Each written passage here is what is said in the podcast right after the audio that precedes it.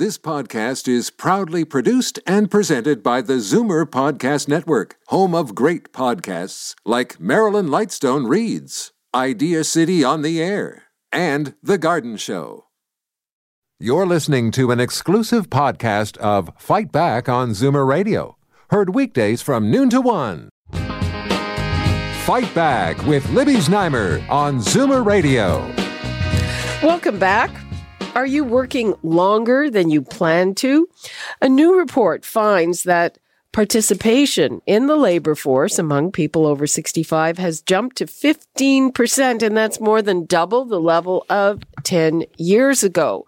Now, according to this report, it's uh, largely because of low savings, and they say that there is little incentive to save with rates so low. Uh, I'm pretty sure that's not the only or even the main reason for this, but there's also uh, another troubling indicator, and that is that insolvency rates for people over 65 have more than doubled in 10 years. So, uh, the numbers to call 416-360-0740, toll free 1-866-740-4740. And I am joined by David Cravit in studio. He's a VP here at Zoomer Media. He is our demographics guru. And on the line, Laurie Campbell, who is the CEO of Credit Canada Debt Solutions. Welcome to you both. Thanks for being with us. Hi, thanks for having Thank you.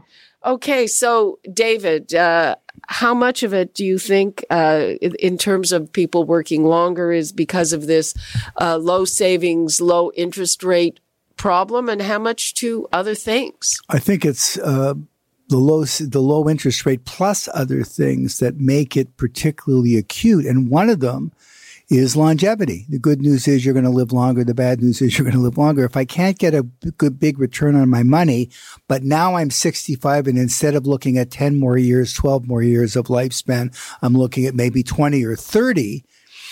Um, I, I can't dip into my savings the way I could when I thought I only had 10 years to go. If I use up some of my capital, big deal. Now I've got a long ramp ahead perceived may or may not happen, but I perceive I've got a longer. Where's the money going to come from? So I can't stop income coming in. And it's a bit of a crisis for the traditional financial services industry because they can't pitch high rate of return. And what uh, our generation now wants is income. And so you see them staying in the workforce, staying in the workforce uh, to keep the money coming in. Uh, that's right, Laurie. I mean, through the course of your entire career, you've seen low savings rates. But on the other hand, you know, if, if we're all going to be living to 90 or so and we're going to have 30 years in retirement, I mean, nobody who can save for that unless you're very wealthy. Well, that's very true. And also what we've seen in the last 10 years, because we're talking about a 10 year span of insolvencies increasing amongst seniors as well, is that individuals have really tapped into their savings. They've tapped it, even when they had savings, they've tapped into it for uh, home equity lines of credit. They've tapped into it to, um, you know, maybe deal with some type of an issue that they've had. And the result is, is that they don't have the savings that they should have at this stage uh, for a myriad of reasons, as we know, and have no choice but to continue working in many cases. Uh, well, Laurie, you've touched on the other part of this. I mean, there's a there's a, a big jump from not enough savings to insolvency, uh, and when and why did this happen? Well, we know that you know, reduced interest rates or low interest rates played somewhat of a factor in it in the situation. But more to the point is that that seniors have gotten themselves into a situation where they have uh, accumulated a lot of debt that they haven't been able to get rid of. They may have uh, been forced out of the workforce at an, at early age because we've seen layoffs uh, for people over the age of 50 quite frequently, haven't had a chance to get back into the workforce and have used up savings and now are back into the workforce at a much lower income and have not been able to bridge that gap and are, as a result, are in a situation where they've had no choice but to go bankrupt because there just isn't the means to uh, get ahead. Yeah, it's it's all uh, pretty tragic. I mean, you know, David, we tout, and uh, a lot of people here are examples. You know, you love your work, and you so you keep, keep at it, yeah. but that's just not the situation for everyone. It should also be pointed out that um, about I forget which bank it was that did this study a year or so ago. About 30% of baby boomers report that they have delayed their retirement because of the need to continue to support adult children living yes. at home. Mm-hmm. Um, I'm not saying that's a big brush fire crisis, but it's a factor for a lot of people. I can't liquidate that home. So I've got that net worth tied up in bricks and mortar that I can't or won't liquidate just yet.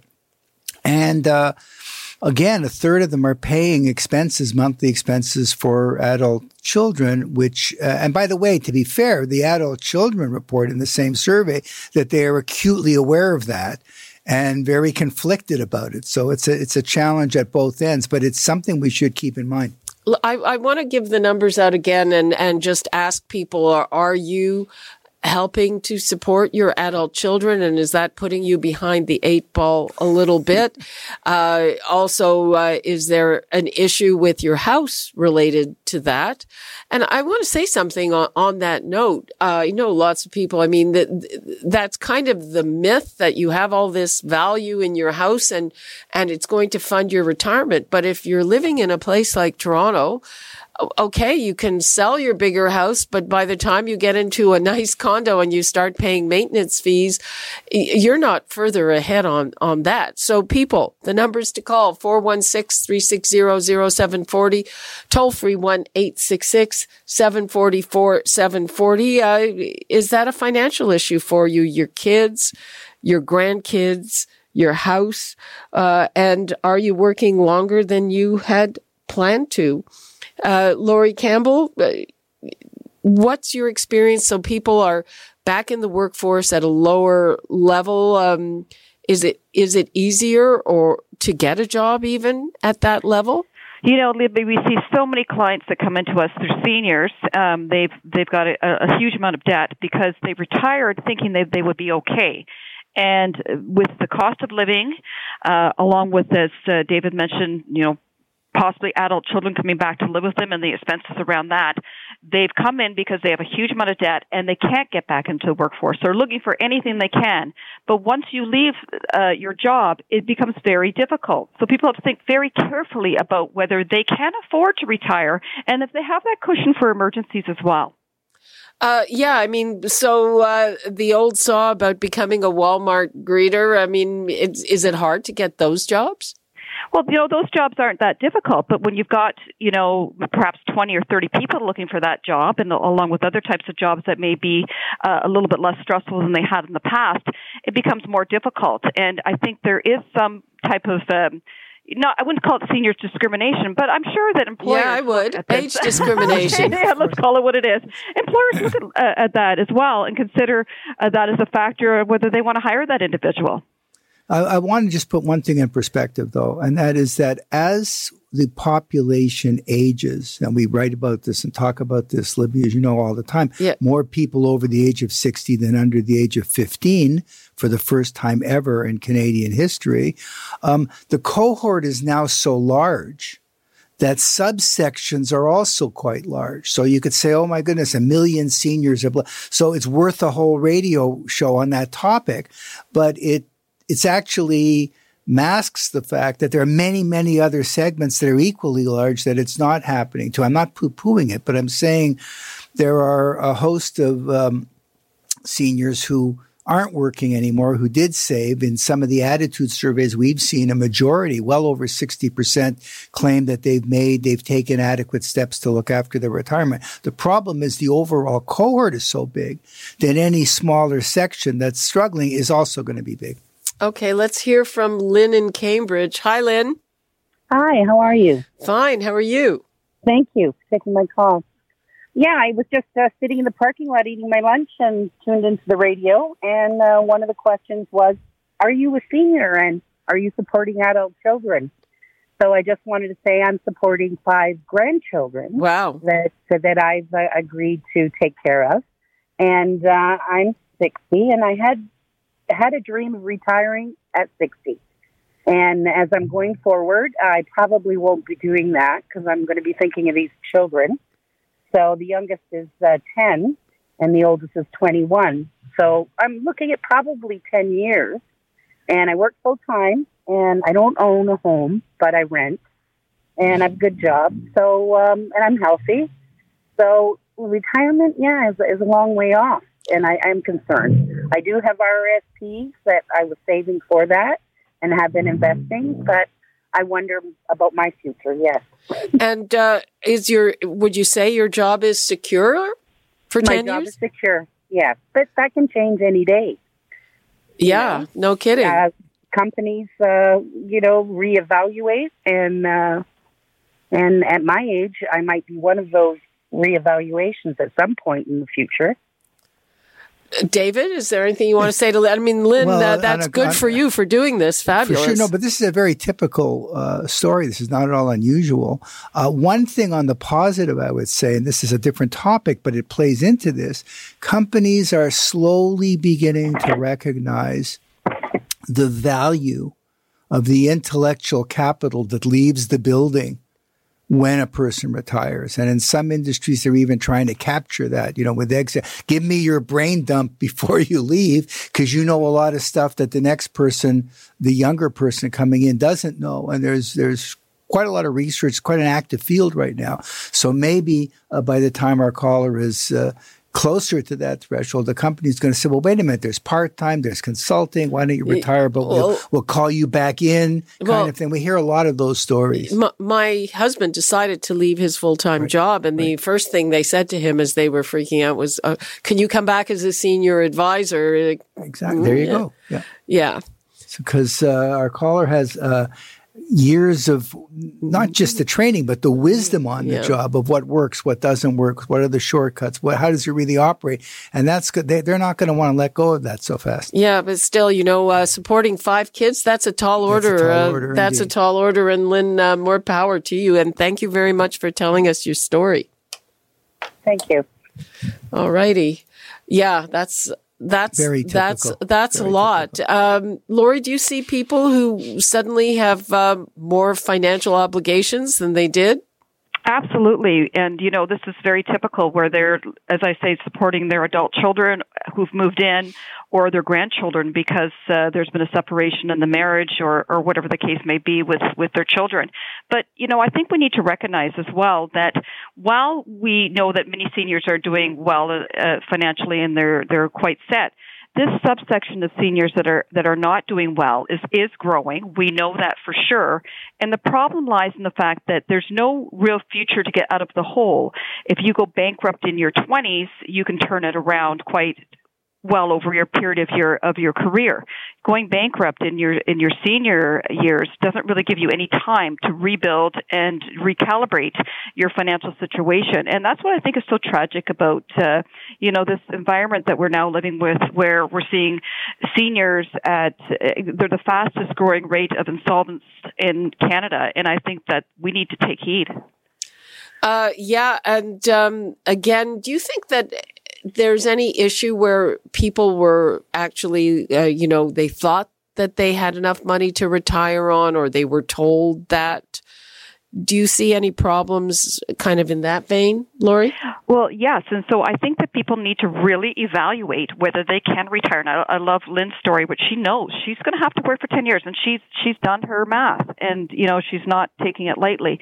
Um, unfortunately, many seniors that we see and hear have retired thinking that they would be okay, um, and they're not. They're they're clearly not okay. They they had very small pensions. They really didn't um, think that the cost of living would increase the way it has, and they didn't factor in anything going wrong in their life, such as uh, more health issues or the cost of um, living going up and the cost of uh, children that they may have to support or spouse getting ill, and on it goes. So, you know, I think that uh, the bottom line is is that people really need to take a, a very careful look, get the advice that you need, and make this decision.